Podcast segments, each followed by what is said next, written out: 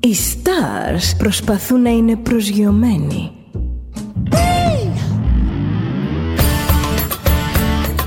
Ένα star είναι συνέχεια στον αέρα. Συνέχεια στον αέρα. Στούντιο Δέλτα.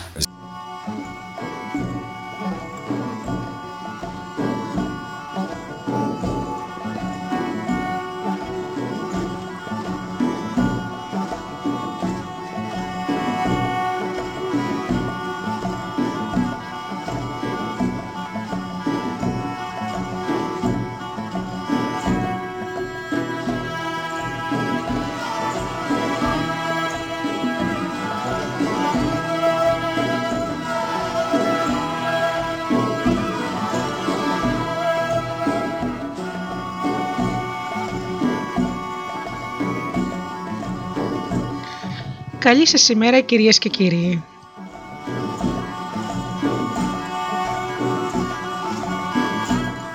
Είναι η εκπομπή «Μύθοι και πολιτισμοί» με τη Γεωργία Αγγελίου. Ζωντανά από το στούντιο Δέλτα, το ραδιόφωνο της καρδιάς μας.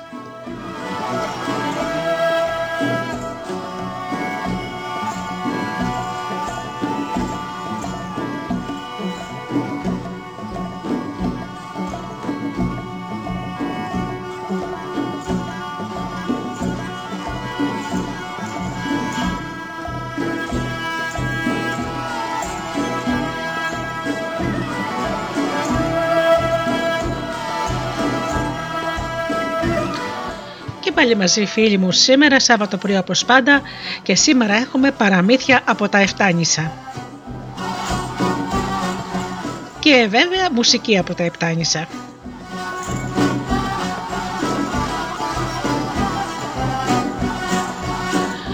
Πρώτα όμως σας καλημερίσω τους φίλους μας, όλους αυτούς τους ανθρώπους που πληκτρολογούν www.studiodelta.gr και βρίσκονται εδώ μαζί μας στη σελίδα του σταθμού.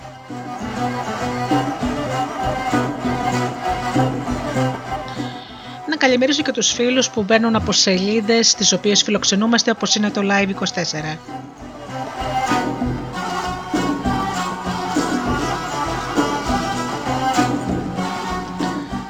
Καλημερίζω και τους φίλους που μας ακούν από κινητά και tablets.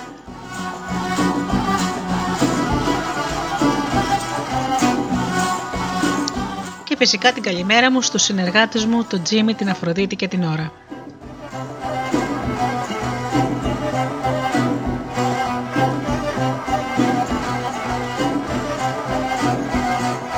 ξεκινάμε με παραδοσιακά τραγούδια και αρχίζουμε ύστερα από αυτά τα παραμύθια μας.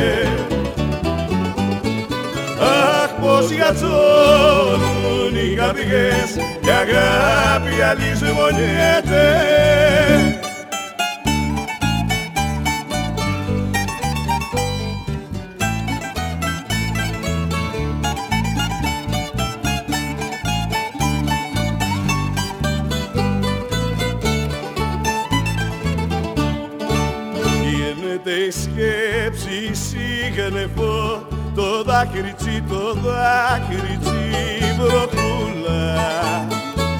Πέφτει ένα γύρο στην αυλή και τα ποτί και τα ποτίζει ούλα Μια βελονιά, δύο βελονιές στην τρίτη αναρωτιέται Αχ πως γιατσώνουν οι καρδιές η αγάπη αλυσμονιέται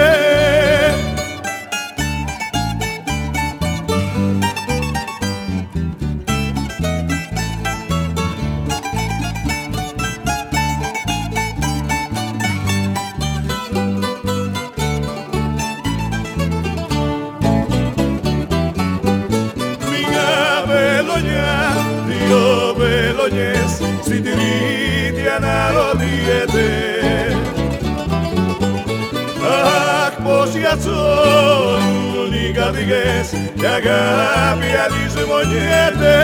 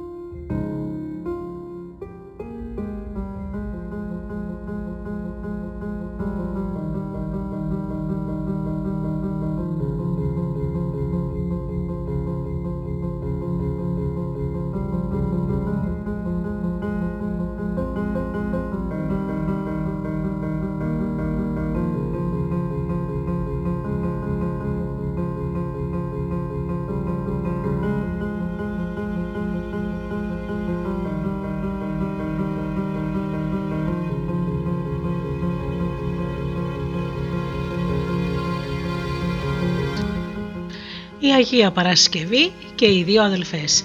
Παραμύθι από την Κεφαλονιά. Μια φορά και ένα καιρό ήταν μια γυναίκα και είχε δύο θηγατέρες. Η μια ήταν καλή και αγαπησιάρα, η άλλη φθονερή και κακιά.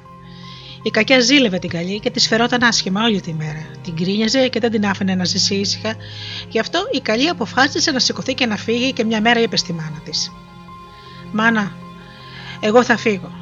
Να πάω όπου τύχει να βρω δουλειά και να ησυχάσει από μένα η αδερφή μου. Όπως θέλεις, της λέει η μάνα της, που το έβλεπε πω η κόρη της δεν περνούσε καλά. Έφυγε λοιπόν η καλή θηγατέρα και πήρε των οματιών της. Και εκεί που περπατούσε την πρώτη μέρα στην ερημιά, συναντάει ένα πηγάδι. Σταμάτησε να πιει νερό και τότε το πηγάδι της λέει: Πιάσει κυρά μου να με καθαρίσεις, να μου βγάλεις τις λάσπες και τα παλιοπράγματα που έχω, να γίνει το νερό μου καθαρό. Και εγώ όταν ξαναγυρίσεις θα σου δώσω να πιεις κρύο νεράκι να με θυμάσει. Η κοπέλα πρόθυμη έκατσε και καθάρισε το πηγάδι, του έβγαλε τα γκάθια, τι σφαλαγκουνιές, κατέβηκε κάτω, του έβγαλε τις λάσπες, τα ξύλα και τα παλιοσίδερα. Το πηγάδι την ευχαρίστησε και εκείνη συνέχισε το δρόμο της.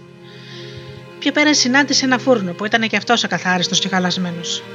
το κοντά του να ξαποστάσει και τότε της λέει ο φούρνο: Πιάσει κυρά μου να με καθαρίσει, να με ξεχορταριάσεις, να μου ξύσει τις τάχτε και τους πυλούς, και εγώ όταν ξαναγυρίσεις θα σου έχω έτοιμο ζεστό ψωμί να φά. Η κοπέλα τον καθάριζε, του έβγαλε τα χορτάρια και τις λάσπες, τον έφτιαξε. Έφυγε και από εκεί και τράβηξε κατά το βουνό. Στο δρόμο της συνάντησε μια απειδιά που ήταν μισοξεραμένη. Κάθεσε στον ίσιο της και η απειδιά της είπε: Καθάρισέ με, κυρά μου, από τα ξερόφυλλα, και όταν ξαναπεράσεις από εδώ θα σου έχω να φας ωραία γλυκά απίδια. Καθάρισε και τα παιδιά και έφυγε. Προχωρώντας, βραδιάστηκε στο βουνό και είδε από μακριά ένα σπίτι με φως. Πάει, χτυπάει και τη παρουσιάζεται στην πόρτα μια καλόγρια που ήταν η Αγία Παρασκευή. Έλα μέσα, της λέει, πες μου ποια είσαι και πώς βρέθηκες τέτοια ώρα στο βουνό. Είμαι φτωχή που έφεγα από το χωριό μου και γυρεύω δουλειά. Εγώ θα σου δώσω δουλειά, της λέει η Αγία Παρασκευή, και την κράτησε μαζί της και ζούσαν σαν μάνα με την κόρη. Πέρασε κάμποσο καιρός και η κοπέλα θυμήθηκε τη μάνα της και είπε να πάει να τη δει.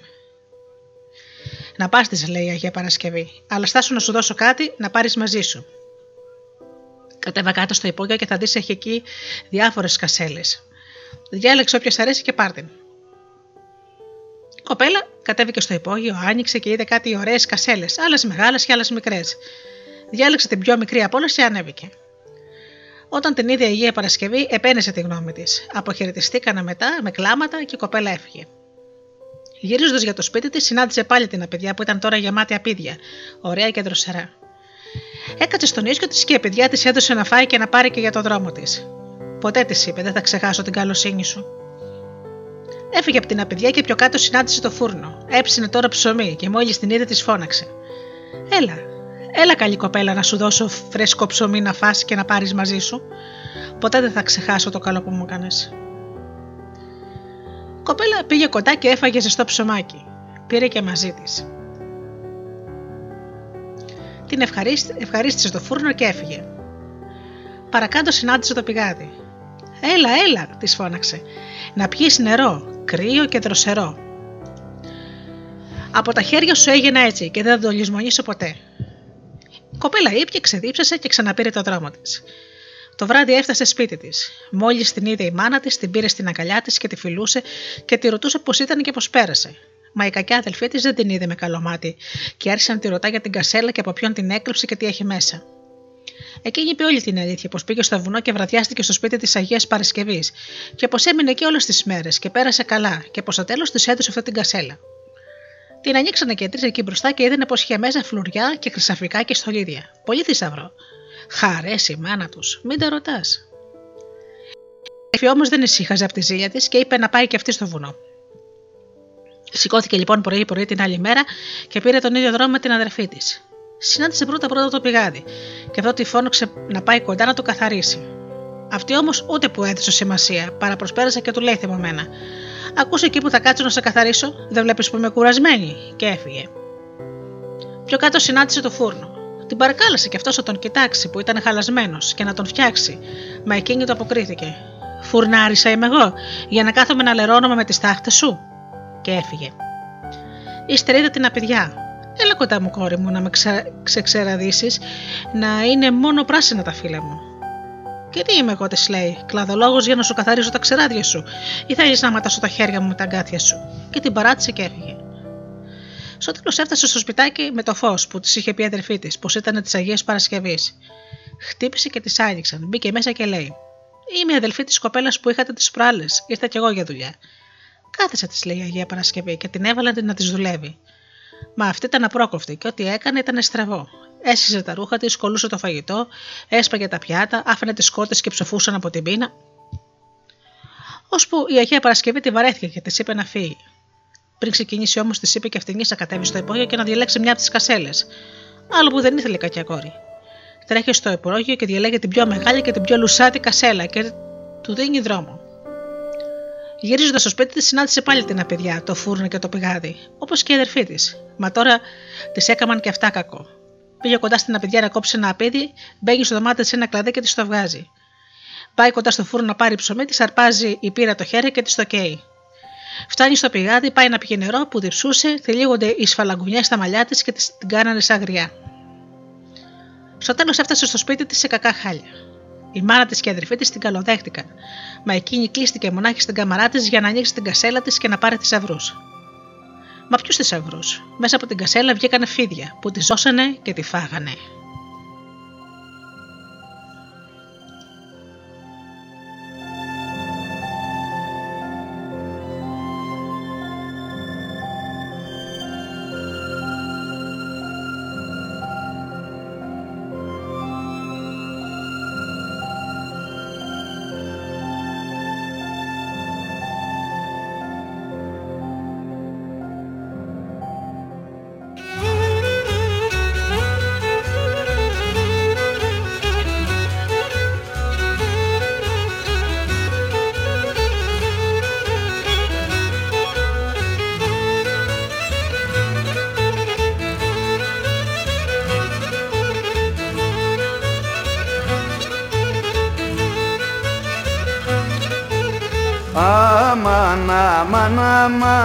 Αμάν, αχι καημένε καραβά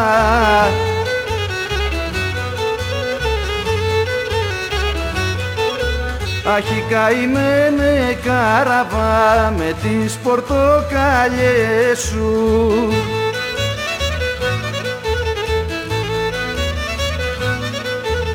Αμάν, αμάν, αμάν και με τα κρύα σου νερά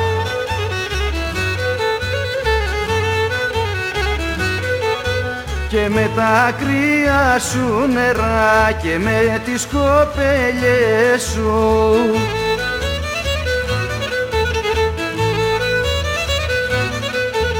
Αμάν, αμάν, αμάν, αχι καημένε καραβά.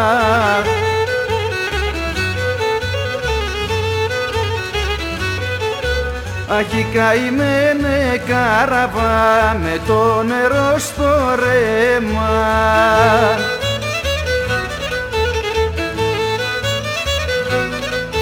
Αμάν, αμάν, αμάν, πάντα κορίτσια για νερό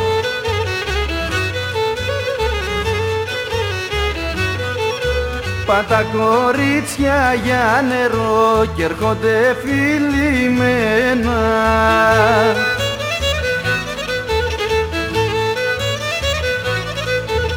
Αμάν, αμάν, αμάν, στα μυριάλι πια νερό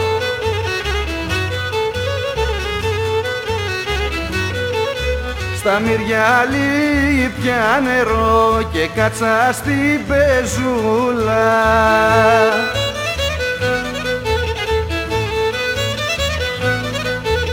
Αμάν, αμάν, αμάν και μου τον επήρε το νου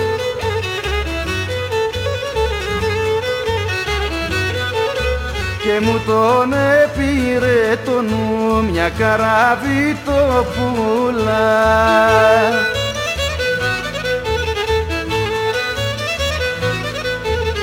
Αμάν, αμάν, αμάν, πορτοκάλια του καραβά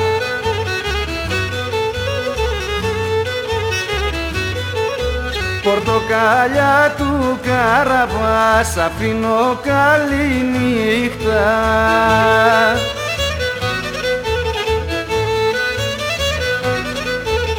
Αμάν, αμάν, αμάν, πως περούσε γλέντισα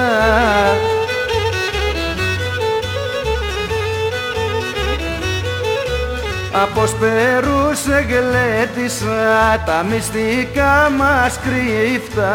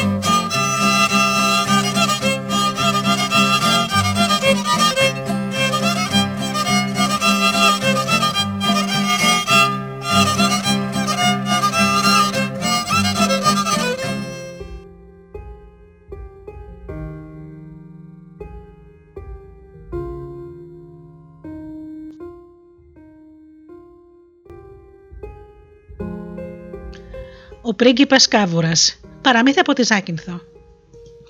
Μια φορά και ένα καιρό ζούσε ένας γέρος ψαράς που είχε μια κόρη και τρία παιδιά. Ο ψαράς αυτός πήγαινε κάθε μέρα στο ψάρεμα και όλα τα ψάρια που έπιανε τα πούλεγε στο βασιλιά. Μια μέρα μαζί με τα ψάρια έπιασε και ένα χρυσό κάβουρα. Όταν γύρισε σπίτι, έβαλε τα ψάρια σε μια γαβάθα για να τα καθαρίσει η γυναίκα του και να τα πάει μετά στο παλάτι. Τον κάβουρα όμως ήθελε να τον κρατήσει επειδή ήταν πολύ όμορφος, και γι' αυτό τον έβαλε πάνω στον τουλάπα. Την ώρα λοιπόν που η γυναίκα του είχε τη γαβάτα με τα ψάρια στην ποδιά της και τα ξελέπιζε, φάνηκε λίγο το πόδι της και τότε ακούστηκε μια φωνή και της είπε: Κατέβεσε το ρουχαλάκι σου και φαίνεται το ποδαράκι σου. Και η γριά κοίταξε γύρω-γύρω, είδε τον κάβουρα και του είπε: Ε, τι παράξενος κάβουρας είσαι εσύ που μπορείς και μιλάς. Μετά σηκώθηκε, τον πήρε και τον έβαλε και αυτόν μέσα στη γαβάθα. Όταν γύρισε ο γέρος στο σπίτι, κάθισαν όλοι στο τραπέζι. Και ξαφνικά άκουσαν τον κάβορα να τους λέει: Δώστε μου και εμένα λίγο φαγάκι να φάω. Και όλοι παραξενεύτηκαν, αλλά το έβαλαν να φάει. Και όταν η γριά πήγε να πάρει το πιάτο του, το βρήκε γεμάτο χρυσάφι. Και από εκείνη τη στιγμή τον αγάπησε πάρα πολύ, και αυτός κάθε μέρα γέμιζε το πιάτο του με χρυσάφι. Μια μέρα λέει ο κάβορας στη γυναίκα του ψαρά: Πήγαινε στο βασιλιά και πες του ότι θα ήθελα να παντρευτώ την πιο μικρή του κόρη. Η γριά σηκώθηκε αμέσως, πήγε στο παλάτι και το είπε στο Βασιλιά. Και ο Βασιλιάς γέλασε πάρα πολύ. Σκέφτηκε όμως ότι θα μπορούσε να είναι ένας μαγεμένος πρίγκιπας αυτός ο κάβουρας, και έτσι είπε στη γυναίκα του ψαρά. Πήγαινε γριά και πες στον κάβουρα ότι θα του δώσω την κόρη μου για γυναίκα του, εάν ο Σάβρο το πρωί καταφέρει να φτιάξει μπροστά στο, από το παλάτι μου ένα φράχτη, πιο ψηλό από το δικό μου, και να έχει πάνω του όλα τα λουλούδια του κόσμου. Η γριά γύρισε στο σπίτι και είπε στον κάβουρα αυτά που της είπε ο Βασιλιάς. Τότε ο κάβουρα τη δίνει μια χρυσή βίτσα και της λέει: Πήγαινε και χτύπησε με αυτή τη βίτσα τρεις φορές κάτω από τη γη στο σημείο που είπε ο Βασιλιάς ότι θέλει να είναι ο φράκτης, και αύριο το πρωί θα είναι εκεί. Η γριά έκανε όπως της είπε ο κάβουρας. Την άλλη μέρα ξυπνάει ο Βασιλιάς και την άδει. Ο φράχτη, όπως ακριβώς τον ήθελε, ήταν μπροστά του. Τότε πάει πάλι η γυναίκα στο Βασιλιά και του λέει: Αυτό που ζήτησες έγινε. Τώρα πρέπει και εσύ να δώσεις την κόρη σου, γυναίκα του κάβουρα. Ναι, λέει ο Βασιλιάς, αλλά θέλω να κάνει κάτι ακόμα. Και αν το καταφέρει αυτό, θα του δώσω την κόρη μου. Θέλω αύριο το πρωί να υπάρχει μπροστά από το παλάτι μου ένας κήπος με τρεις πηγές, που η μια να βγάζει χρυσάφι, η άλλη διαμάτια και η άλλη μπριγιάντια. Η γρία το είπε στον κάφορα και αυτός της είπε να πάει να χτυπήσει τη βίτσα όπως και την άλλη φορά. Η γρία το έκανε πάλι και το πρωί ο κήπος με τις τρεις πηγές ήταν εκεί. Και όταν το είδε και αυτό ο Βασιλιάς, έδωσε τη συγκατάθεσή του και κανονίστηκε να γίνει ο γάμος την άλλη μέρα. Τότε λέει ο κάβορα στον ψαρά: Πάρε τη μαγική βίτσα και πήγαινε να τη χτυπήσεις σε αυτά τα δύο βουνά απέναντι, και τότε θα βγει ένας σαράπης και θα σε ρωτήσει τι επιθυμείς. Και εσύ θα πεις: Με έχεις στείλει ο κυριό σου για να μου δώσεις να του πάω τη χρυσή του φορεσιά που έχει φάνει ο ήλιος, το χρυσό φουστάνι που θα έχει πάνω του φλουριά και λουλούδια και το χρυσό μαξιλάρι. Ο ψάρα έκανε όπως το είπε ο κάβουρας. Όταν έφερε τα πράγματα, φόρεσε ο κάβουρας τη χρυσή φορεσιά και ανέβηκε πάνω στο χρυσό μαξιλάρι. Έτσι τον πήρε ο ψαράς και τον πήγε στο παλάτι. Και εκεί ο κάβουρας έδωσε το χρυσό φουστάνι στην ύφη και μετά έγινε ο γάμος. Το βράδυ, όταν έμεινε μόνος ο κάβουρας με τη γυναίκα του, της είπε ότι ήταν ο γιος ενός από τους μεγαλύτερους βασιλιάδες του κόσμου. Αλλά του είχαν κάνει μάγια την ημέρα να είναι κάβουρας και τη νύχτα να γίνεται άνθρωπος. Και μόλις τα είπε αυτά τα λόγια, κουνήθηκε λίγο και μεταμορφώθηκε σε ένα πολύ ωραίο παλικάρι. Το άλλο το πρωί τρύπωσε πάλι στο καβούκι του κάβουρα και από εκεί και πέρα αυτό γινόταν κάθε μέρα. Σε όλους όμως έκανε πολύ μεγάλη εντύπωση πως η πριγκίπισσα ήταν τόσο ευχαριστημένη και πρόσεχε τόσο πολύ τον κάβουρα. Κατασκόπευαν λοιπόν συνέχεια, αλλά τίποτα δεν μπορούσαν να καταλάβουν. Και έτσι πέρασε ένας χρόνος και η πριγκίπισσα απέκτησε ένα γιο που τον ονόμασε Βενιαμίν. Η μητέρα της πριγκίπισσας όμως, η Βασίλισσα, είχε πάρα πολύ μεγάλη αγωνία για την τύχη της κόρης της και μια μέρα είπε στο Βασιλιά πως έπρεπε να τη ρωτήσουν αν ήθελαν να της βρουν κάποιον άλλον άντρα αντί για τον κάβουρα. Και πραγματικά τη ρώτησαν. Αλλά όταν το άκουσε αυτό, η πριγκίπισσα είπε: Αυτός μου έτυχε και αυτόν θέλω. Ο Βασιλιάς όμως επέμενε: Εγώ θα κάνω αγώνες και θα καλέσω όλους τους πρίγκιπες του κόσμου. Θα τους δεις και αν σου αρέσει κάποιος, θα τον παντρευτείς και θα διώξουμε τον κάβουρα.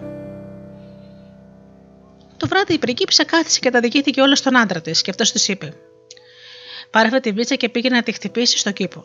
Τότε θα πεταχτεί ένα σαράπη και θα σε ρωτήσει: Τι ζητάς από μένα; Και εσύ θα του πεις: Με έστειλε ο κύριο σου και πρέπει να μου δώσεις το μαύρο άλογο και το σημαίνιο μήλο να του τα πάω. Η πριγκίπισσα έκανε όπως της είπε ο κάβουρας και του έφερε τα πράγματα που ζήτησε.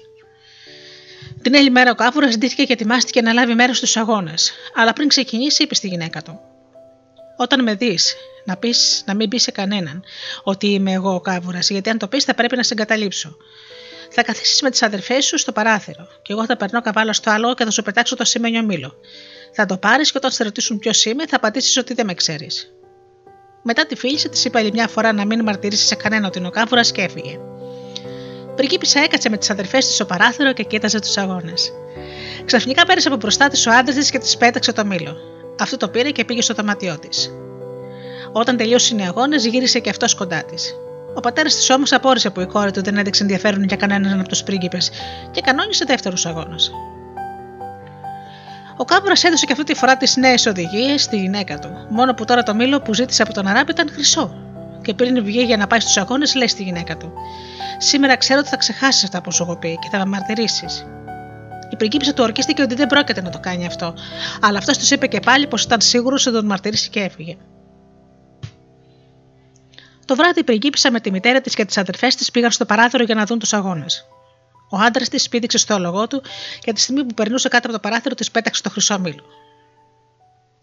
Τότε η μητέρα της θύμωσε πάρα πολύ και της τράβηξε στο αυτή και της είπε: Ε, ούτε αυτός δεν σ' αρέσει φαντασμένη.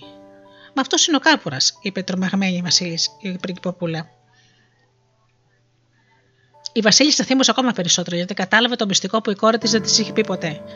Πήγε λοιπόν στο δωμάτιο της κόρης τους, βρήκε το καβό και το κάβαρα και το πέταξε γρήγορα στη φωτιά. Η κακομοίρη πρίγκιψη έβαλε τα κλάματα, αλλά τίποτα πια δεν μπορούσε να γίνει. Ο αγαπημένος της άντρας είχε κιόλας εξαφανιστεί. Α αφήσουμε τώρα την πριγκίψα και ας δούμε τι απέγαινε ο κάβουρας. Μια μέρα λοιπόν ένας γέρος πήγαινε σε μια πηγή για να βρέξει το ψωμάκι του και να το φάει. Όρμησε τότε ένα σκυλί και του άρπαξε το ψωμάκι και έφυγε τρέχοντας. Ο γέρος άρχισε να κυνηγάει το σκυλί, ώσπου αυτό έφτασε σε ένα παλάτι και με ένα πίδο μπήκε μέσα. Ξοπίσω και ο γέρος μπαίνει και βλέπει ένα τραπέζι στρωμένο για 12 άτομα. Γεμάτος απορία πήγε και κρύφτηκε πίσω από ένα μεγάλο κάντρο και περίμενε να δει τι θα γίνει. Το μεσημέρι άκουσε ένα πολύ δυνατό θόρυβο και από το φόβο του άρχισε να τρέμει. Σε λίγο είδε 12 αιτού να έρχονται πετώντας και ο φόβος του έγινε ακόμα μεγαλύτερος. Οι αετοί πήγαν σε ένα, πήγαν σε ένα πηγάδι, πλήθηκαν καλά-καλά και ξαφνικά μεταμορφώθηκαν σε 12 πανέμορφα παλικάρια. Κάθασαν στο τραπέζι και ο πρώτος έπιασε το ποτήρι με το κρασί και ευχήθηκε. Στην υγεία του πατέρα μου. Και ο δεύτερος είπε: Στην υγεία της μητέρας μου. Το ίδιο έκαναν όλοι εκτός από έναν που είπε: Στην υγεία της υποθετής μου και ανάθεμα την πεθερά μου που έκαιγε τα καυκαλά μου. Και μετά έβαλε τα κλάματα. Αφού έβγαλαν τα παλικάρια, ξαναπήγαν στο πηγάδι, μεταμορφώθηκαν πάλι σαϊτού και πέταξαν μακριά. Τότε ο γέρος πήρε τον δρόμο και γύρισε στο σπίτι του. Και εκείνες τις μέρες άκουσε ότι η πριγκίπισσα ήταν άρρωστη, και το μόνο πράγμα που την ευχαριστούσε ήταν να πηγαίνουν και να της διηγούνται παραμύθια. Ο γέρος πήγε αμέσως στο παλάτι και ζήτησε να τον οδηγήσουν στο δωμάτιό της. Τον πήγαν, και αυτός της διηγήθηκε την ιστορία με τους 12 ετούς όπως την είχε ζήσει. Μόλις τον άκουσε η πριγκίπισσα, τον ρώτησε αν ήξερε τον δρόμο για εκείνο το παλάτι. Μα και βέβαια, της είπε ο γέρος. Τότε η πριγκίπισσα σηκώθηκε και μαζί με τον γέρο πήγαν στο παλάτι των 12 ετών. Κρύφτηκαν και ο, και ο γέρος τη είπε να μην μιλήσει καθόλου. Σε λίγο ήρθαν οι Αϊτοί, μεταμορφώθηκαν σε ανθρώπους και αμέσως η πριγκίπισσα αναγνώρισε τον άντρα της. Ήθελε να βγει εκείνη τη στιγμή από την κρυψώνα της, αλλά ο γέρος της συγκράτησε. Τα παλικάρια κάθισαν στο τραπέζι και ο άντρας της έπιασε το ποτήρι και είπε πάλι: Στην υγεία της υποθητή μου και νάθημα στην πεθερά μου που έκαιγε τα καύκαλά μου. Η πριγκίπισσα δεν μπορούσε να κρατεθεί άλλο. Βγήκε από την κρυψώνα της, έτρεξε και αγκάλιασε τον αγαπημένο της και αυτό την αναγνώρισε και της είπε: Θυμάσαι που σου είχα πει ότι θα με, ότι θα με μαρτυρούσες; Βλέπεις τώρα ότι εγώ σου είχα πει την αλήθεια; Αυτό όμως πάει, πέρασε. Τώρα πρέπει να με ακούσεις προσεκτικά. Τρεις μήνες ακόμα θα πρέπει να μείνω μαγεμένος. Θέλεις αυτούς τους τρεις μήνες να μείνεις εδώ μαζί μου; Η πριγκίπισσα αποφάσισε να μείνει κοντά στον άντρα της και είπε στο γέρο: Πήγαινε στο παλάτι και πες στους γονείς μου ότι εγώ θα μείνω εδώ. Ο γέρος έκανε όπως το είπε η πριγκίπισσα. Ο βασιλιάς και η βασίλισσα στενοχωρήθηκαν πάρα πολύ, αλλά τι μπορούσαν να κάνουν; Όταν πέρασαν τρεις μήνες, τα μάγια του κάβουρα λύθηκαν και έγινε πια για πάντα άνθρωπος. Και έζησαν αυτοί καλά και εμείς καλύτερα.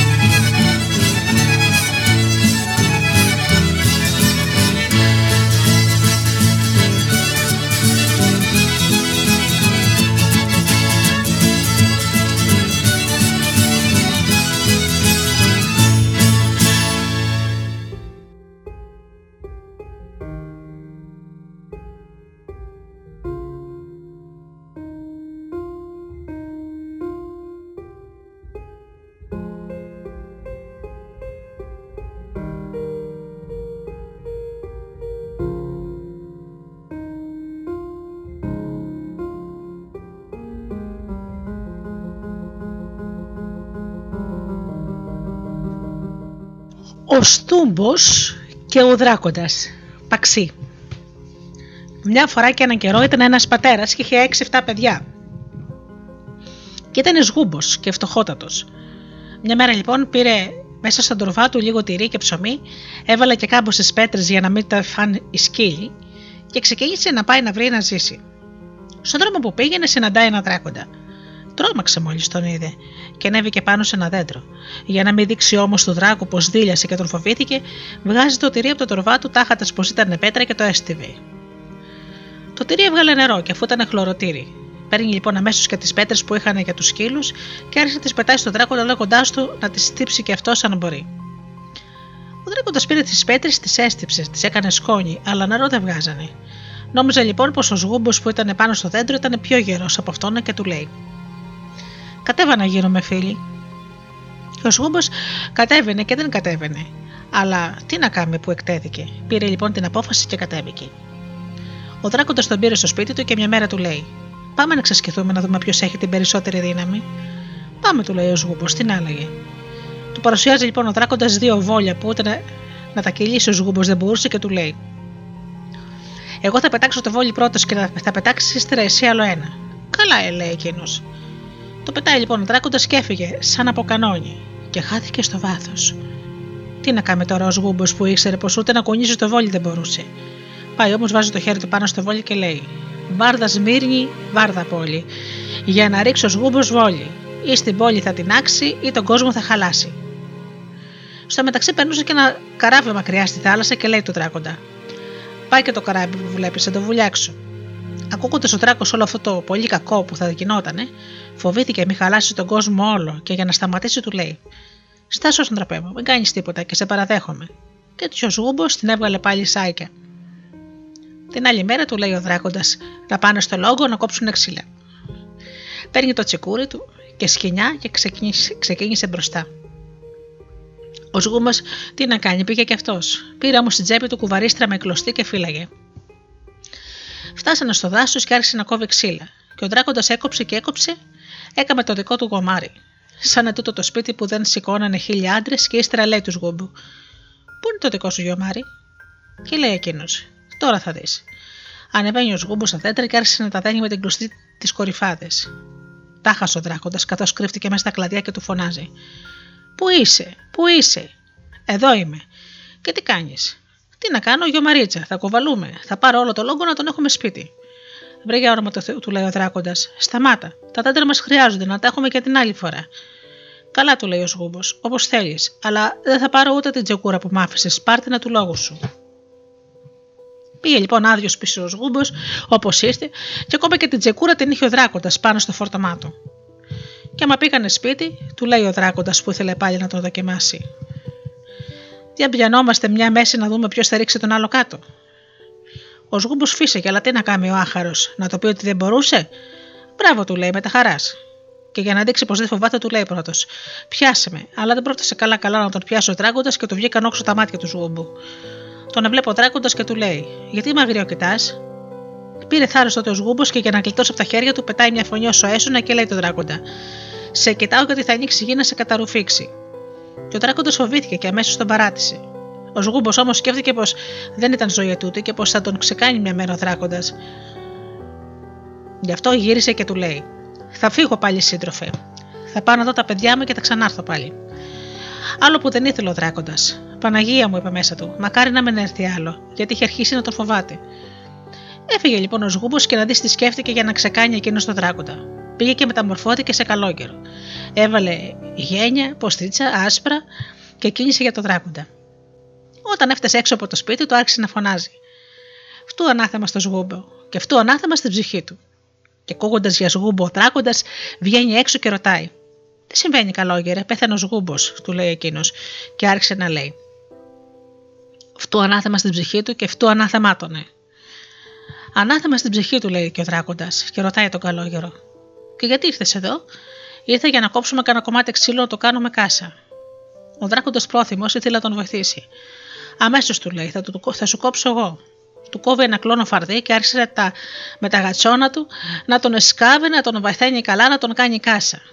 Και ρωτάει τον καλόγερο: Είναι μεγάλο το λιψανό του; Στον πόη σου, του λέει ο καλόγερος. Το σκάψε λοιπόν στον πόη του και το βαθούλωσε όσο έπρεπε. Πέφτει και ο ίδιος μέσα για να δει αν τον χωράει. Εμποδίζει, λέει, λίγο από εδώ και στάσου να το φτιάξω.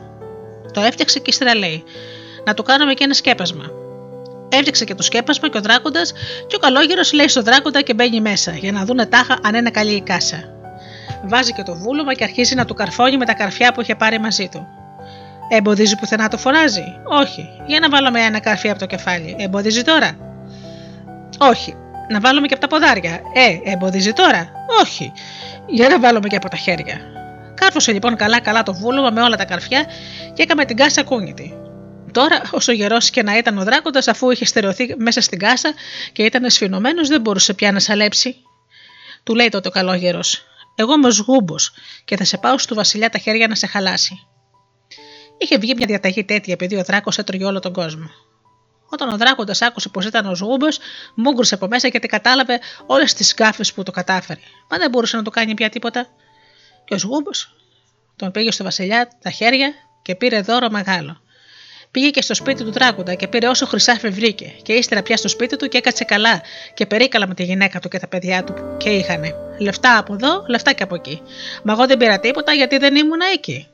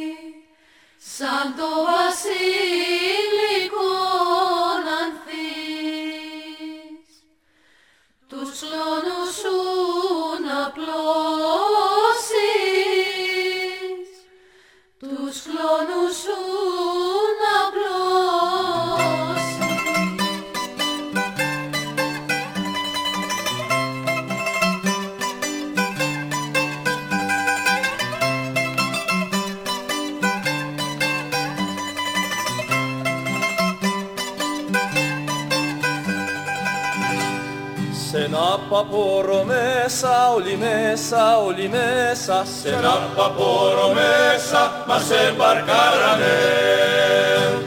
Γαλέτες παξιμάδια, γαλέτες παξιμάδια Γαλέτες παξιμάδια μας ετρατάρανε Σαν κυφός Κέρκυρα δεν θα σας ξαναδώ Σαν κυφός Κέρκυρα δεν θα σας ξαναδώ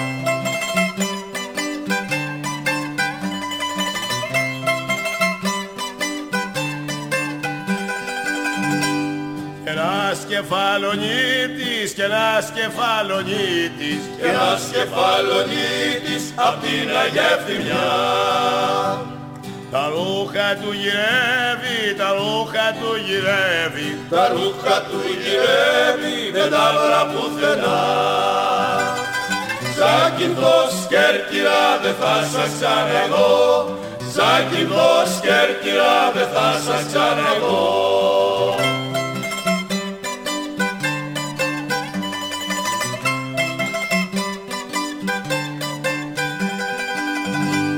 Καπέλο κροκιδένιο, καπέλο κροκιδένιο, καπέλο κροκιδένιο και τρίγινο βραγί. Πιστόλα καλαμένια, πιστόλα καλαμένια, πιστόλα καλαμένια και βέργινο σπαθί. Ζάκυνθος Κέρκυρα δεν θα σας ξαναδώ, Ζάκυνθος Κέρκυρα δεν θα σας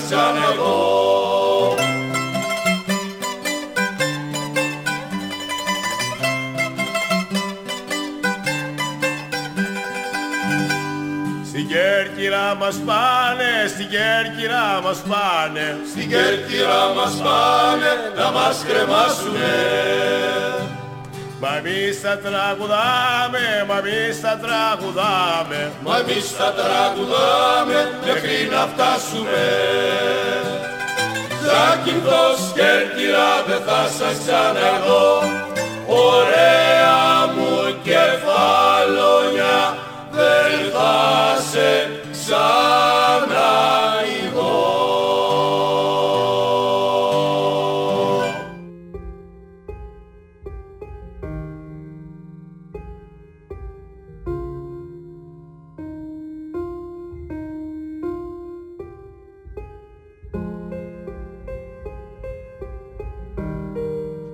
Ο αναδεκτός και η πεντάμορφη, Λευκάδα. Μια φορά και ένα καιρό ήταν ένας λόρδος περιηγητής και γύριζε όλο τον κόσμο. Κάποτε βρέθηκε σε ένα μέρος και επειδή δεν έβρισκε που να μείνει, τον πήρε ένας άνθρωπος στο σπίτι του να τον φιλοξενήσει. Εκείνες τις μέρες έτυχε να γεννήσει η νοικοκυρά του σπιτιού ένα αγοράκι και το βάφτισε ο Λόρδος. Αφού έγινε η βάφτιση, ο νονός ετοιμάστηκε να φύγει. Φεύγοντας όμως, είπε στον κουμπάρο του: Αν καμιά φορά θελήσει ο αναδεκτό μου να έρθει στο σπίτι μου να με δει, να του πει να έχει το νου του, και άμα συναντήσεις πάνω στον δρόμο, να γυρίσει πίσω. Πέρασαν τα χρόνια, το παιδί μεγάλωσε και μια μέρα αποφάσισε να πάει να δει τον ονό του. Στον δρόμο του όμως συνάντησε έναν άνθρωπο σπανό και όπως το είχε συμβουλέψει ο πατέρας του, γύρισε πίσω. Μετά από καιρό ξεκίνησε πάλι και αυτή τη φορά όμως συνάντησε σπανό και έκανε πίσω. Την τρίτη φορά που αποφάσισε να ξαναπάει, λέει στον πατέρα του: Τώρα πατέρας θα πάω και ό,τι συμβεί, ας συμβεί. Και ξεκίνησε. Στον δρόμο που πήγαινε μπροστά του ο Σπανό. Πού πας, του λέει. Πάω στον ονό μου και έχω μακρύ ταξίδι μπροστά μου. Πάμε μαζί. Και εγώ κατά εκεί ταξιδεύω, λέει ο Σπανό. Και εκεί που πηγαίνανε, τι ψάσανε. Σε λίγο όμως βρήκαν ένα πηγάδι που είχε λίγο νερό και είπανε: Α, δόξα ο Θεός, θα πιούμε να ξεδιψάσουμε. Καταφέρνει ο Σπανό το παιδί και το κατεβάζει στο πηγάδι για να βγάλει νερό. Πίνει ο Σπανό και αμέσως βουλώνει το πηγάδι και αφήνει μέσα το παιδί. Αυτό το καημένο έβαλε τις φωνές και τότε ο Σπανός σκύβει και του λέει: αν σε βγάλω, θα πεις στον ονό σου ότι εσύ είσαι ο υπηρέτης μου και εγώ ο αναδεκτός του. Ναι, έτσι θα πω, λέει το παιδί, που δεν μπορούσε να κάνει κι αλλιώς. Θα μου ορκιστείς όμως, λέει ο Σπανός, πως μόνο αν σκοτωθείς και να στηθεί θα με μαρτυρήσεις. Ορκίστηκε το παιδί, το έβγαλε έξω ο Σπανός και πήρανε πάλι το δρόμο τους. Περπατούσαν έω που φτάσανε στο σπίτι του Λόρδου. Ανεβαίνει στο πάνω πάτωμα ο Σπανός και αφήνει κάτω το παιδί. Υπηρέτη βλέπεις ήτανε. Ο Λόρδος και ο Σπανός πιάσανε την κουβέντα και σε μια στιγμή λέει ο Λόρδος: Ξέρω ότι στο τάδε μέρος είναι ένας μεγάλος και όμορφος μπαξές και έχει μέσα του κάτι μυριστικά που μου σκοβολάνε ένα τέταρτο μακριά. Μα κανένας ποτέ δεν μπόρεσε να μπει μέσα και να κόψει από αυτά τα λουλούδια. Πολλοί προσπαθήσαν, μα όλοι χαθήκανε. Κοίταξε καλά μέσα στα μάτια το σπανό και του λέει: Εγώ θέλω πολύ να αποκτήσω μερικά από αυτά τα λουλούδια, αλλά ποιος μπορεί να πάει να μου τα φέρει; Να στείλεις τον υπηρέτη μου, του λέει ο σπανός. Όχι, δεν κάνει να στείλουμε το παιδί, είναι μικρό. Ο Σπανός όμως επέμενε πολύ και έτσι ο Λόρδος δέχτηκε να στείλουν το παιδί. Έτσι σε λίγο το παιδί ξεκίνησε για τον μπαξί. Στον δρόμο που πήγαινε είδε μια γριά και του λέει: Πού πας, παιδάκι μου; Πάω να βρω το παξέ να κόψω μυριστικά και να τα πάω στο Λόρδο. Να γυρίσεις πίσω και να το πεις να σου δώσει ένα σημαίνιο πυρούνι πρώτα και ύστερα πήγαινε, του λέει η γριά. Πήγε πίσω το παιδί και παρόλο που ο Σπανός το έδιωχνε, ο Λόρδος του έδωσε το σημαίνιο πυρούνι. Στον δρόμο του βρήκε πάλι τη γριά και του λέει: στο έδωσε το πυρούνι; Ναι, ναι, μου το έδωσε. Πρόσεξε καλά τώρα. Το παξί αυτό τον φυλάει μια, δρα... μια δρακόντισα με ένα μάτι. Αν το μάτι το έχει γουρλωμένο και μάτι. Αν το έχει κλεισμένο είναι ξύπνια. Πήγε το παιδί, σίμωσε στη δρακόντισα και είδε πως είχε το μάτι γουρλωμένο. Χωρίς να χάσει καιρό, της μπήκε το πυρούνι στο μάτι και της το βγάζει. Μπαίνει μέσα στο παξέ, παίρνει όσα λουλούδια ήθελε και τα πάει στο σπίτι. Ο Λόρδος πολύ το ευχαριστήθηκε. Μια άλλη μέρα πάλι είπε ο Λόρδος στο Σπανό πως σε κάποιο μέρος είναι μια πεντάμορφη και έχουν πάει πολλά και άξια παλικάρια για να την πάρουν. Μα όλα χάθηκαν και έχουν φτιάξει ένα σπίτι όλο με ανθρώπινα κεφάλια. Ένα λείπει ακόμα για να τελειώσει το σπίτι αυτό. Και τότε ο Σπανό έβαλε πάλι τον υπηρέτη του να πάει να φέρει την πεντάμορφη. Ξεκίνησε το παιδί και στον δρόμο που πήγαινε συνάντησε πάλι τη γριά. Πού πας, παιδάκι μου, σε τούτο τα μέρη; Πάω να φέρω την πεντάμορφη. Να γυρίσεις πίσω και να ζητήσεις να σου δώσουν ένα φόρτωμα μέλι και ένα φόρτωμα στάρι. Και ύστερα πήγαινε, του λέει η γριά. Πήγαινε πίσω το παιδί και ζήτησε το μέλι και το στάρι. Ο Σπανό δεν ήθελε να του δώσουν τίποτα, αλλά ο Λόρδος λέει: Όχι, εγώ θα δώσω στο παιδί ό,τι χρειάζεται και δεν θα, και δεν θα σε ακούω. Του έδωσε λοιπόν στάρι και μέλι. Ξεκινάει λοιπόν το παιδί και στον δρόμο μπροστά του πάλι η γριά. Στο δόκανο το φόρτωμα το στάρι με το φόρτ και το φόρτωμα το μέλι. Μου τα δώσανε όλα. Πρόσεξε τώρα καλά τι θα σου πω. Εκεί που θα πας θα βρεις ένα μελίσι πεινασμένο και θα ρίξεις όλο το μέλι να το φάει. Παραπέρα θα βρεις μια μερμηγκοφολιά με πεινασμένα μερμήγια και να τους ρίξεις όλο το σιτάρι. Το παιδί συνέχισε τον δρόμο του και πραγματικά λίγο πιο κάτω συνάντησε το μελίσι και έριξε το μέλι. Τότε παρουσιάζεται η Βασίλισσα των Μελισσών και του λέει: Για το καλό που μας έκανες, πάρε ένα φτερό μου, και όταν με χρειαστείς, φύσε το και έφτασε. Το ίδιο, το ίδιο έγινε και παρακάτω με τη μερμηγκοφολιά. Το παιδί πήρε το φτερό και συνέχισε τον δρόμο του, ώσπου έφτασε έξω από το παλάτι της Πεντάμορφης. Λίγο παραπέρα ήταν η θάλασσα και εκεί στην παραλία ήταν ένα ψάρι μεγάλο, το μισό μέσα στη θάλασσα και το άλλο μισό απ' έξω στη στεριά. Του δίνει μια σπροξιά το παιδί και το βάζει όλο μέσα στη θάλασσα.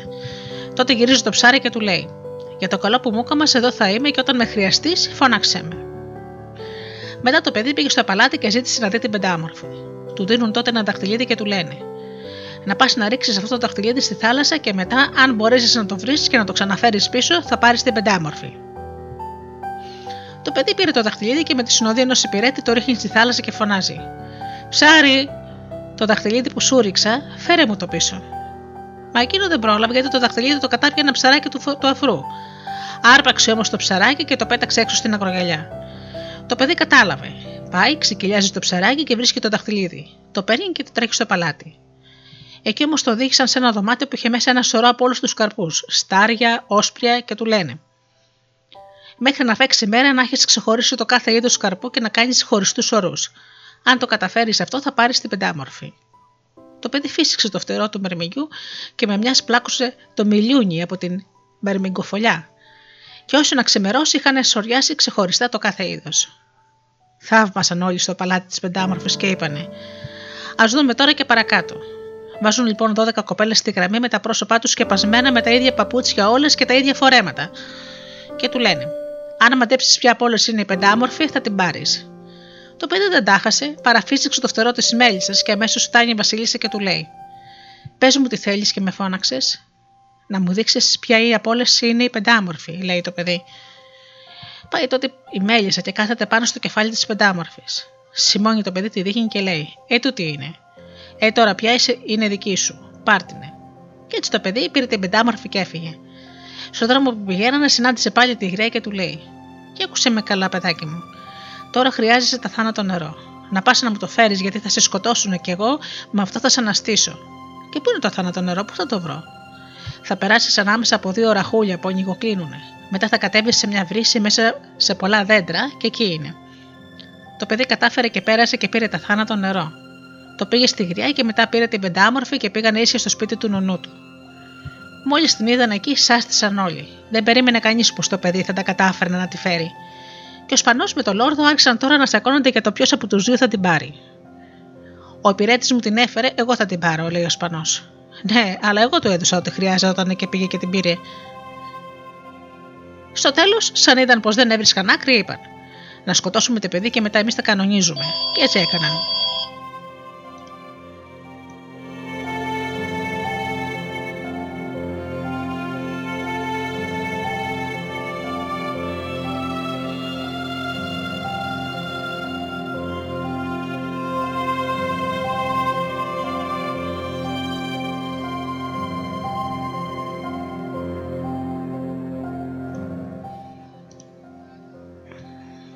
Πάει όμως η γριά με τα θάνατο νερό και ανασταίνει το παιδί. Σκύβει τότε το παιδί του Λόρδου στο αυτί και του λέει: Εγώ είμαι αναδεκτός σου, και αυτός είναι ο σπανός που είχες πει στον πατέρα μου να προσέχω. Όταν θα έρθω να σε δω, αυτός μου τα έκανε όλα, για να με ξεκάνει και να πάρει τη θέση μου. Πήραν τότε το σπανό και τον κρεμάσανε και του κάνανε τα χίλια δυο μαρτύρια. Και έπειτα ζήσαν όλοι αυτοί καλά, μα και εμείς καλύτερα.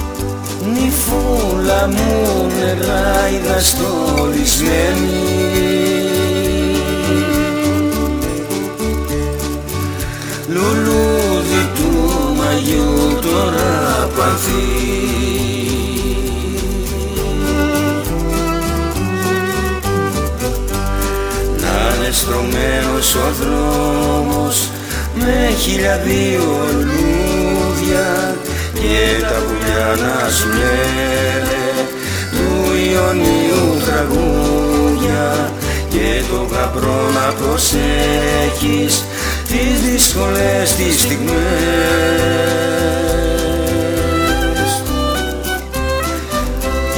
Για να σου γράφει τραγούδια να έχεις τα χείλη να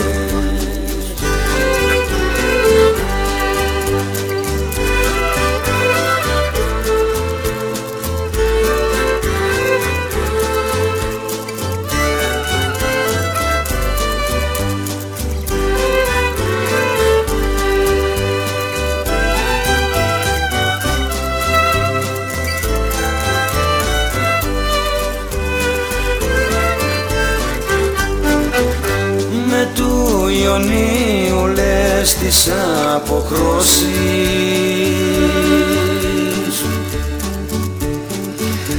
με του ουρανού όλες τις ομορφιές. Νυφούλα μου εσύ είσαι στολισμένη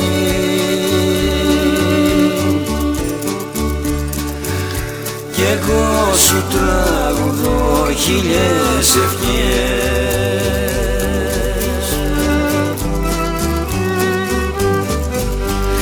Να είναι στρωμένος ο δρόμος με χιλιαδίο λουλούδια και τα πουλιά να σου λένε του Ιωνίου τραγούδια και το γαμπρό να προσέχεις τις δύσκολες τις στιγμές.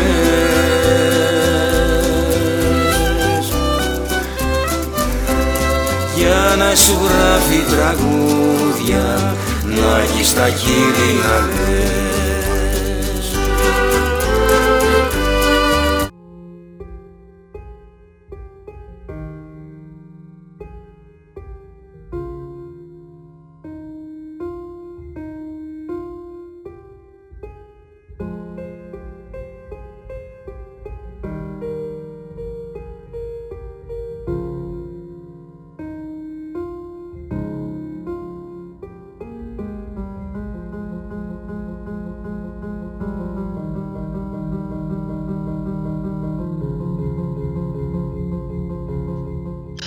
Ο παπάς και οι παλαβές γυναίκες, η Θάκη. Κόκκινη κλωστή δεμένη, στην ανέμη κρεμασμένη, δώσ' της κλώτσου να γυρίσει παρά μην την αρχενήσει και την καλή μας συντροφιά να την καλησπερίσει. Καλησπέρα τσαφεντιά σας, καλή σας πέρα. Μια φορά και έναν καιρό ήταν ένας παπάς με την παπαδιά του και με τις τρεις του κοπέλες. Μια μέρα την ώρα που έσκαβε ο παπάς στον κήπο του, λέει στην πρώτη του κοπέλα: Σύνε μαρούλα μου στη βρύση να μου φέρεις κρύο νεράκι να πιω. Να πάω, πατέρα μου. Πήρε το σταμνί της και πήγε, αλλά δεν γύρισε. Λέει και στην άλλη κοπέλα του, ο παπάς: Σύρε ξανθούλα μου, να μου φέρεις εσύ νερό να πιω, να δροσιστώ και να δεις τι έγινε η αδερφή σου. Πήρε και αυτό το σταμνί της και πήγε, αλλά και αυτή δεν γύρισε. Λέει ύστερα και στην τρίτη του κοπέλα, ο παπάς: Σύρε ροδούλα μου, εσύ να μου φέρεις νερό να δροσιστείς και να δεις τι γίνανε οι αδερφές σου. Να πάω, πατέρα. Πάει και η ροδούλα στη βρύση, αλλά και αυτή δεν γύρισε. Λέει τότε στην παπαδιά ο παπάς: Σύρε και εσύ, παπαδιά μου, να μου φέρεις να πιω νερό και να δροσιστώ για να δεις τι γίνανε οι κόρες μας. Πάει η παπαδιά στη βρύση για νερό, μα έκατσε και εκείνη και, και δεν γύρισε. Μια-μια από τις κόρες του παπά που πήγαινε στη βρύση, μόλις κοίταζε την ομορφιά της στο νερό, έλεγε: Για δες όμορφη που είμαι εγώ και κουβαλάω του παπά νερό, και καθόταν εκεί. Πήγε η δεύτερη και κάθισε κοντά στην πρώτη. Πήγε και η τρίτη, κάθισε και αυτή. Και όταν πήγε η παπαδιά τη βρήκε σκημένε πάνω από το νερό να καθαρτίζονται. Της ρώτησε λοιπόν: γιατί μωρέ δεν φέρατε νερό το πατέρα σας, και της δώσανε αυτές απολογία πως έτσι όμορφες που είναι δεν καταδέχονται να κουβαλάνε νερό. Κάνει ένα κοιταχτή και η παπαδιά και παθαίνει και αυτή το ίδιο. Και εγώ είμαι όμορφη, λέει, ούτε κι εγώ θα πάω το παπά νερό. Στάλα. Άστονε. Αφού ο παπάς είδε και απόειδε, ξεκίνησε μόνος του να πάει για νερό για να δει τι γίνανε. Τις βρήκε όλες καθισμένε να καθρεφτίζονται. Γιατί παπαδιά και οι κοπέλες μου δεν μου φέρατε νερό, και εκείνες πάλι του είπαν την ίδια κουβέντα. Δες τι όμορφες που είμαστε, πώς θέλεις να σου κουβαλάμε νερό.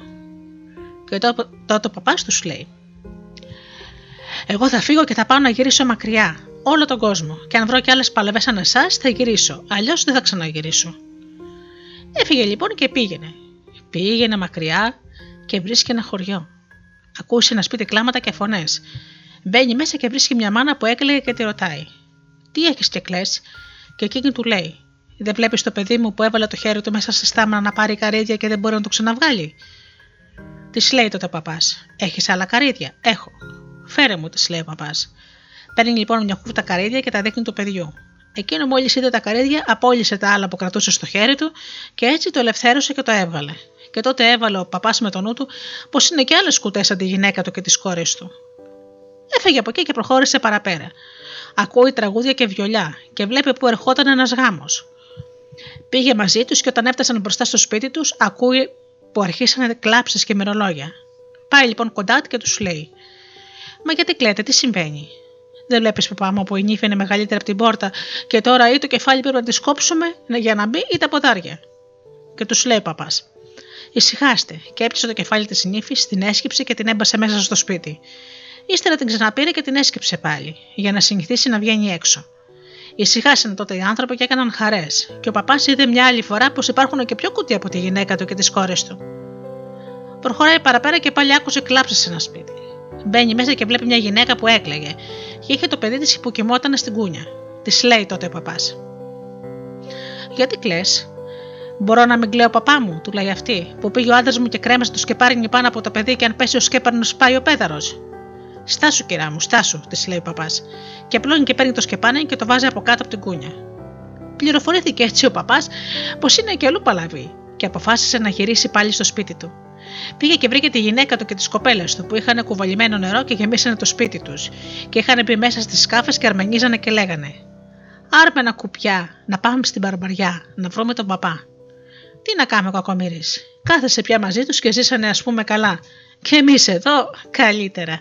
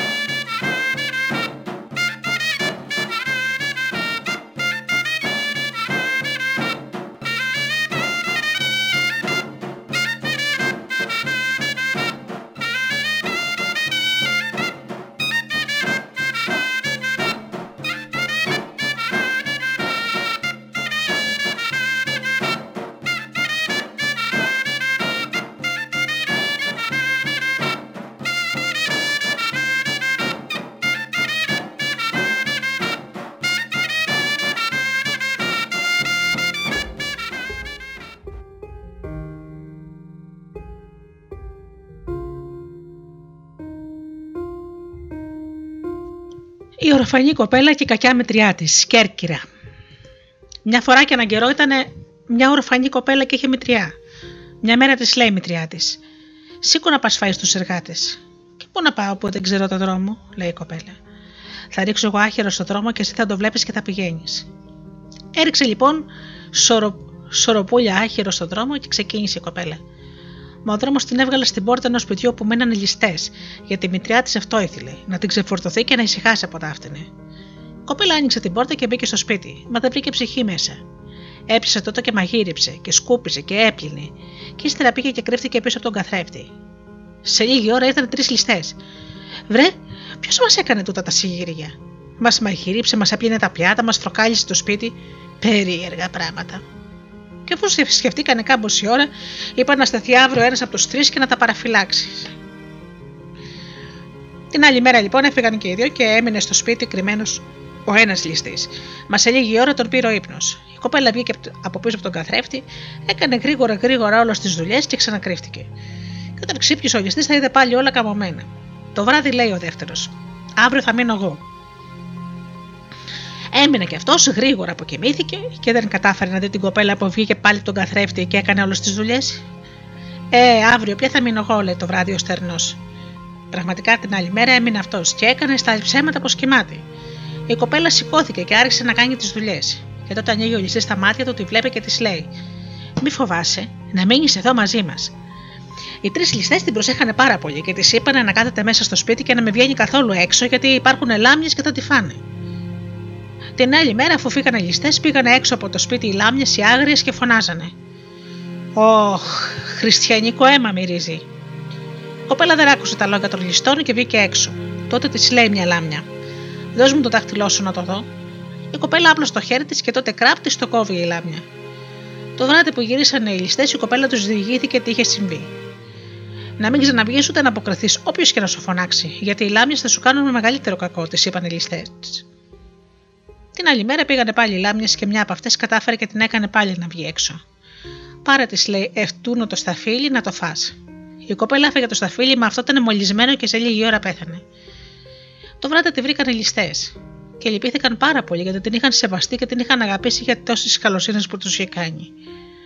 Και επειδή τους ερχόταν να τη θάψουν, έπιασαν και έκαναν μια κάσα που να μην μπαίνει μέσα νερό και πήγαν και την έριξαν στη θάλασσα. Τα κύματα έβγαλαν την κάσα σε μια ακρογιαλιά και εκείνη την ώρα το Βασιλόπουλο βγήκε με ένα δούλο του και την είδε.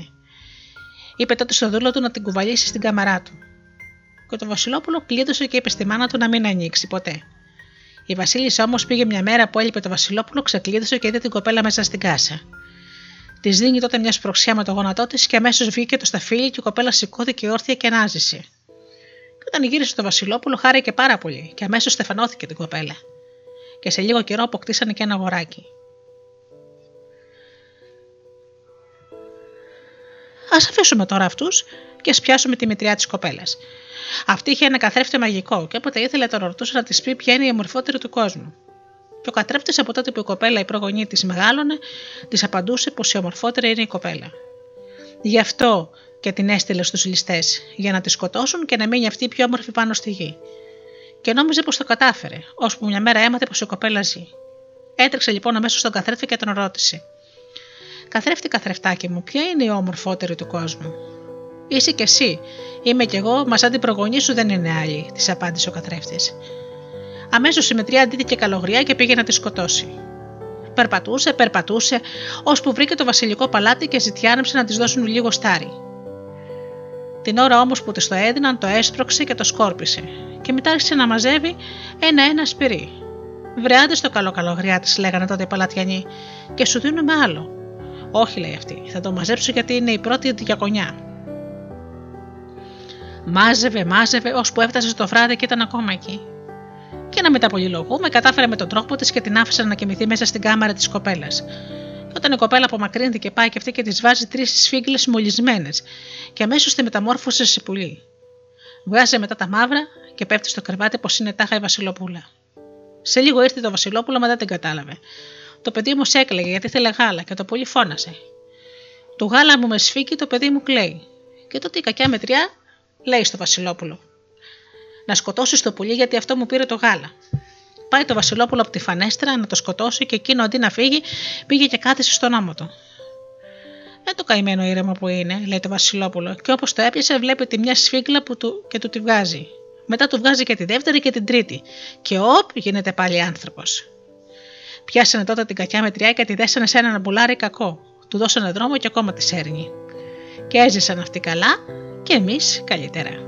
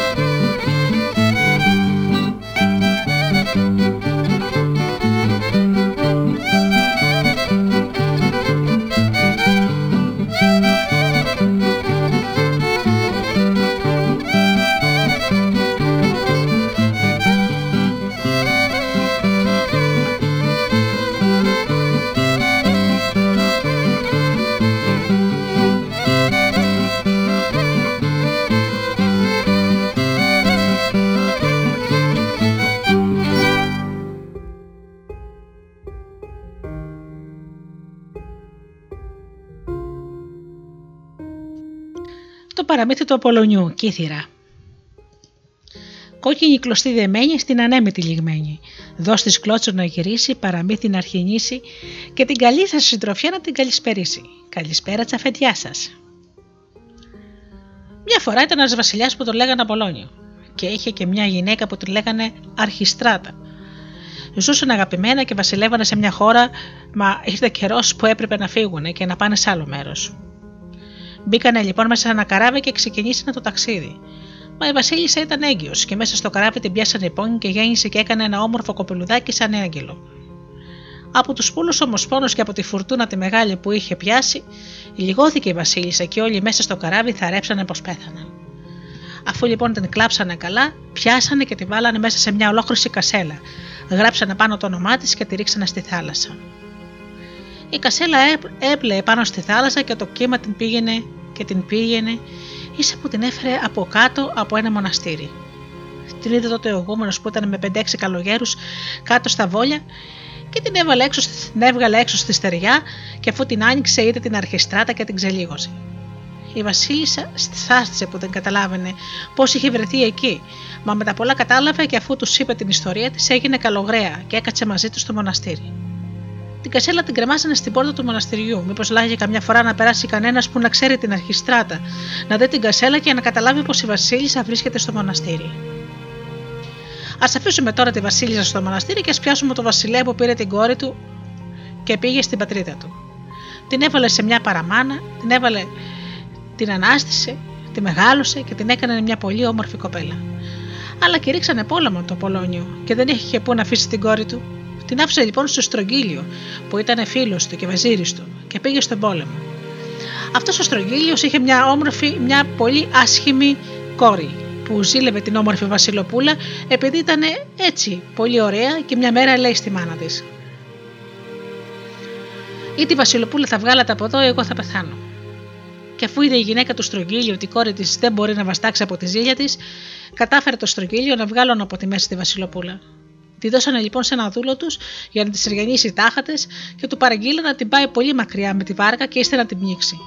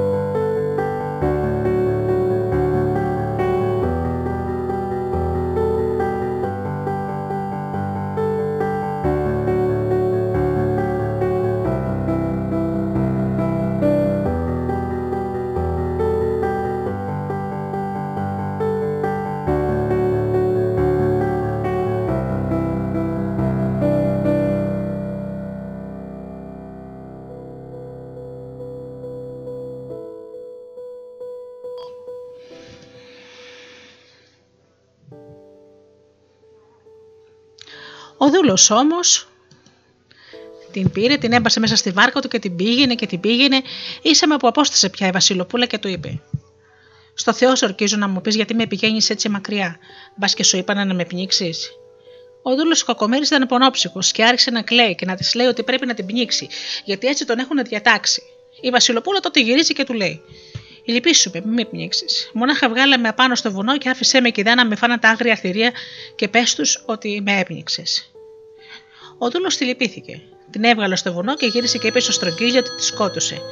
Ο Στρογγύλιος κήρυξε τότε στον πόλεμο, στον κόσμο, ότι πέθανε Βασιλοπούλα και ύστερα σκότωσε ένα αρνί, το στόλισε και το έθαψε. Το λείψανό του το ακολούθησε ο κόσμος, θαρώντα πως είναι η Βασιλοπούλα. Α αφήσουμε τώρα το στρογγύλιο και ας πιάσουμε τη Βασιλοπούλα που έτρεχε στην τύχη μοναχή στο βουνό. Εκεί που πήγαινε λοιπόν είδε κάτι σκύλους και είπε με τον νου της ότι εδώ που είναι οι σκύλοι θα είναι και οι άνθρωποι. Πραγματικά, εκεί κοντά είδε κάτι τσοπάνιδες και τους ρώτησε που είναι ο δρόμος που πάει μέσα στη χώρα. Εκείνοι της δώσανε λίγο ψωμί και μετά μέσα σε ένα φλασκί λίγο νερό. Και της είπαν ότι θα πηγαίνει από αυτόν τον δρόμο να πούμε και παραπέρα θα δει άλλους τσοπάνιδες και εκείνοι θα τη δείξουν τον άλλο δρόμο που βγαίνει στη χώρα. Πήγαινε λοιπόν η Βασιλοπούλα τον δρόμο που της δείξανε και παραπέρα βρήκε τους άλλους τσοπάνιδες και τη δείξανε και εκείνοι τον άλλο δρόμο. Τράβηξε τον δρόμο αυτό, μα εκεί που πηγαίνανε τη συναντήσανε κλέφτες και την πήρανε και την πουλήσανε μέσα στη χώρα σε ένα καινούριο τύρανο. Αυτός της είπε ότι δεν θα της δώσει τη ελευθεριά της αν δεν του γεμίσει με άτιμες πράξεις ένα σεντούκι φρουριά. Και εκείνη η δύστιχη ολιμερή χιολονυχτή έκλαιγε και όποιος πήγαινε να τη συναντήσει έπεφτε στα πόδια του και του έλεγε: Είμαι κοπέλα, για το Θεό με μ' αγγίξεις. Μόναχα αν θέλεις, ρίξε το στο σεντούκι τα φλουριά και μη με πειράξεις. Τη όλοι και χωρίς κανένας να την πειράξει, έριχνε τα φλουριά στο σεντούκι και έφευγε. Μια μέρα πήγε το Βασιλόπουλο της χώρας εκείνης και άμα είδε την ομορφιά της, τη λυπήθηκε και χωρίς να το θέλει την αγάπησε. Μα δεν είπε τίποτα σε κανέναν γιατί ήταν Βασιλόπουλο και δεν θα το αφήνανε να πάρει μια τέτοια γυναίκα. Α αφήσουμε λοιπόν τη Βασιλοπούλα και ας πιάσουμε τον Απολόνιο που άμα τελείωσε ο πόλεμος γύριζε στην πατρίδα του. Εκεί του είπε ο Στρογγύλιο ότι η κόρη του πέθανε. Μόλις το άκουσε ο Απολόνιο, λυπήθηκε τόσο πολύ και από τον καημό του το μεγάλο έντυσε στα ολόμορφα ένα καράβι, μπήκε μέσα, έκατσε σε ένα σκαμνί και έβαλε μπροστά του ένα τραπέζι και με ακομπισμένο το κουτελό του στα δύο, στα δύο του χέρια είχε το κεφάλι του προς τα κάτω ρηγμένο και όλος σκεφτότανε και σκεφτότανε χωρίς να μιλάει σε κανέναν. Το καράβι το άφησε να πηγαίνει χωρίς τιμόνι, όπου το ρίξει η τύχη. Και η τύχη του το έριξε σε ένα μέρος που ήταν σκλάβα η κόρη του. Ακούστηκε λοιπόν στο μέρος εκείνο ότι έφτασε ένα καράβι μαυροφορεμένο και πηγαίνανε να το δούνε. Ο Απολόνιο, με σκημένο το κεφάλι, όπως είπαμε, δεν μιλούσε σε κανένα. Τότε το Βασιλόπουλο της χώρας που είπαμε πως είχε αγαπήσει τη Βασιλοπούλα έβαλε ντελάλι να διαλαλήσει ότι όποιος μπορέσει να κάνει αυτόν τον άνθρωπο να μιλήσει θα του κάνει ένα μεγάλο δώρο.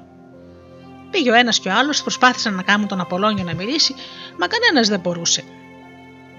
Η μεγάλη του λύπη τον είχε, μάθει, τον είχε κάνει να συγχαθεί τόσο πολύ τον κόσμο και να μην θέλει να μιλήσει σε κανένα.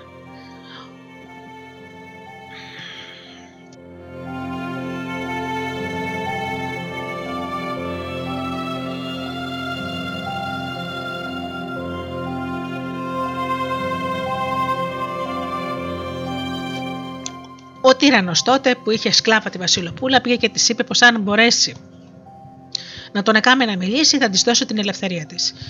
Πήρε λοιπόν η Βασιλοπούλα την κιθάρα της που ήξερα να την παίζει πολύ ωραία, πήγε στο καράβι, έκατσε κοντά στον Απολόνιο και άρχισε να παίζει ωραία και λυπητερά και θριώντας να του λέει: Μίλησέ μου, μάτια μου, που είμαι σκλάβα. Και από τα πολλά που του έλεγε και από τα πολλά κλάματα που έκανε, θύμωσε ο Απολόνιο και σηκώθηκε και της έντωσε με, με το χέρι του μια σπροξιά που έπεσε χάμο και πόνεσε πολύ. Τότε εκείνη σηκώθηκε πάνω και με βρύσει τα δάκρυα άρχισε να τραγουδά και να λέει: ο κύριμα Απολόνια και μάνα Μαρχιστράτα, όντε με σκυλοπόνεσαι και με ρίξαν στη στράτα. Ανάθεμα στρογγύλι, εσένα και την ώρα που μ' άφηνε ο πατέρας μου στην ειδική σου χώρα. Να ακούσει αυτά τα λόγια ο Απολόνιο, την άζεται ευθύς από τη θέση του και της λέει: Πες το πάλι και πες το πάλι. Και εκείνη δεν έδωσε σημασία σε αυτά τα λόγια, μονάχα μόλις άκουσε πως έβγαλε λόγο από το στόμα του, γύρισε στους ανθρώπους που ήταν μαζεμένοι στο γυαλό και φώναζε για να πάρει την ελευθεριά της. Μίλησε, μίλησε, Εκείνοι έτρεξαν όλοι στο καράβι και ακούσαν τον Απολόνιο να μιλάει με την κόρη του που την είχε πια γνωρίσει, αφού εκείνη του φανέρωσε ότι ήταν κόρη ενός βασιλιά που τον λέγανε Απολόνιο. Φαντάσου τώρα τη χαρά του Απολόνιο να βρει την κόρη του που την είχε πεθαμένη. Έβγαλε ευθύς τα μαύρα από το, από το καράβι. Το Βασιλόπουλο της χώρας εκείνης που είπαμε πως αγάπησε τη Βασιλοπούλα για την ομορφιά της, τη ζήτησε τότε από τον πατέρα της για γυναίκα του.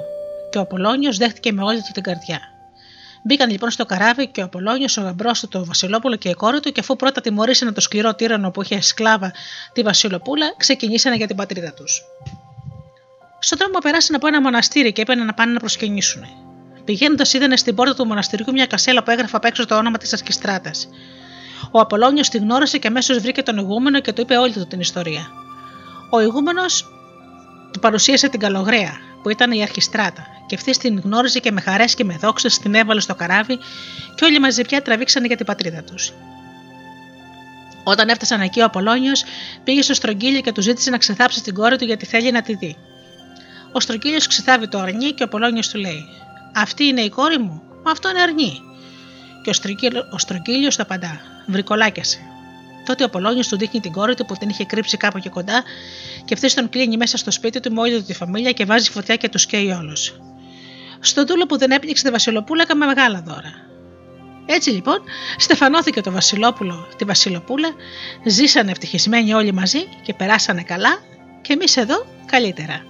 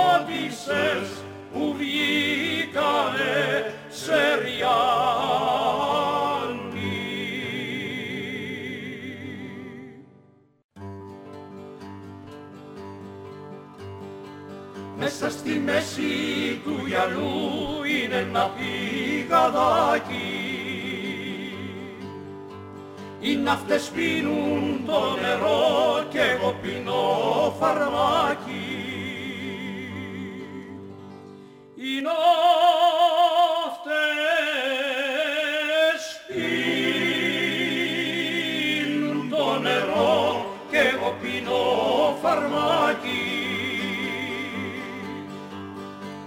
Ούτε ένα μεγάλο ψωμί στο στόμα μου δεν μπαίνει και το όνομά σου μερετώ και εκείνο με χορταίνει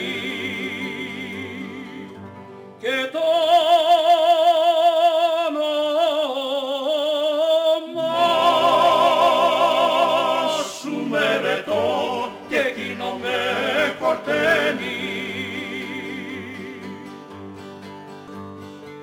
Αν θέλεις να αγαπιόμαστε κρύφα από τους γειτόνους. Βάλε δέντρι στην πόρτα σου να κρύβομαι στους κλόνους. Βάλε δέντρι στην πόρτα σου να κρύβομαι στους κλόνους Βάλε δέντρι στην πόρτα σου να κρύβομαι στους κλόνους. παρεξηγήσετε που δεν φορώς σκαρετσούνια που δεν φορώς σκαρετσούνια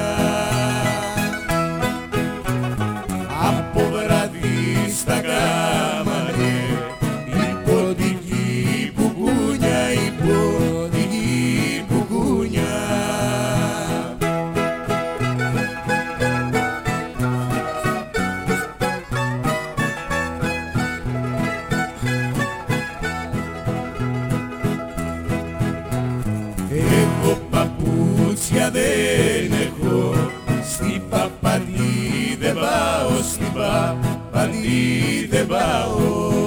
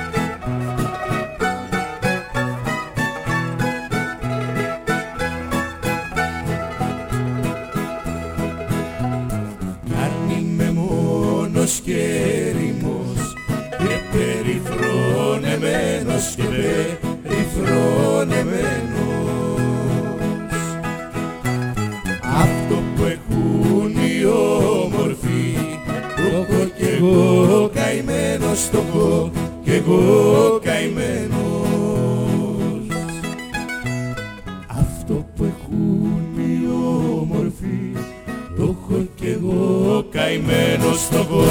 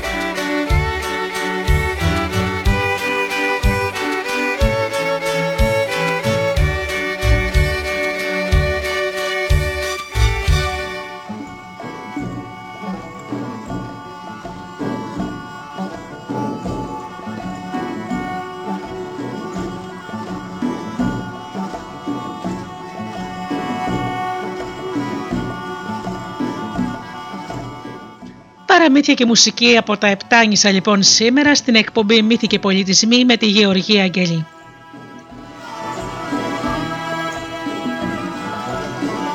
Φίλοι μου, σας ευχαριστώ πολύ που ήσασταν εδώ αυτές τις δύο ώρες. Ανανέωνα το ραντεβού μας για, την, για το επόμενο Σάββατο στις 10 το πρωί. Έως τότε σας εύχομαι από καρδιάς να περνάτε καλά, να είστε καλά και αγαπήστε τον άνθρωπο που βλέπετε κάθε μέρα στον καθρέφτη. Καλό σας απόγευμα.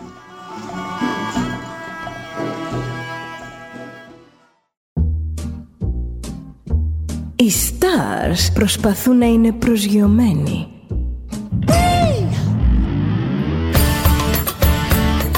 Ένα star είναι συνέχεια στον αέρα.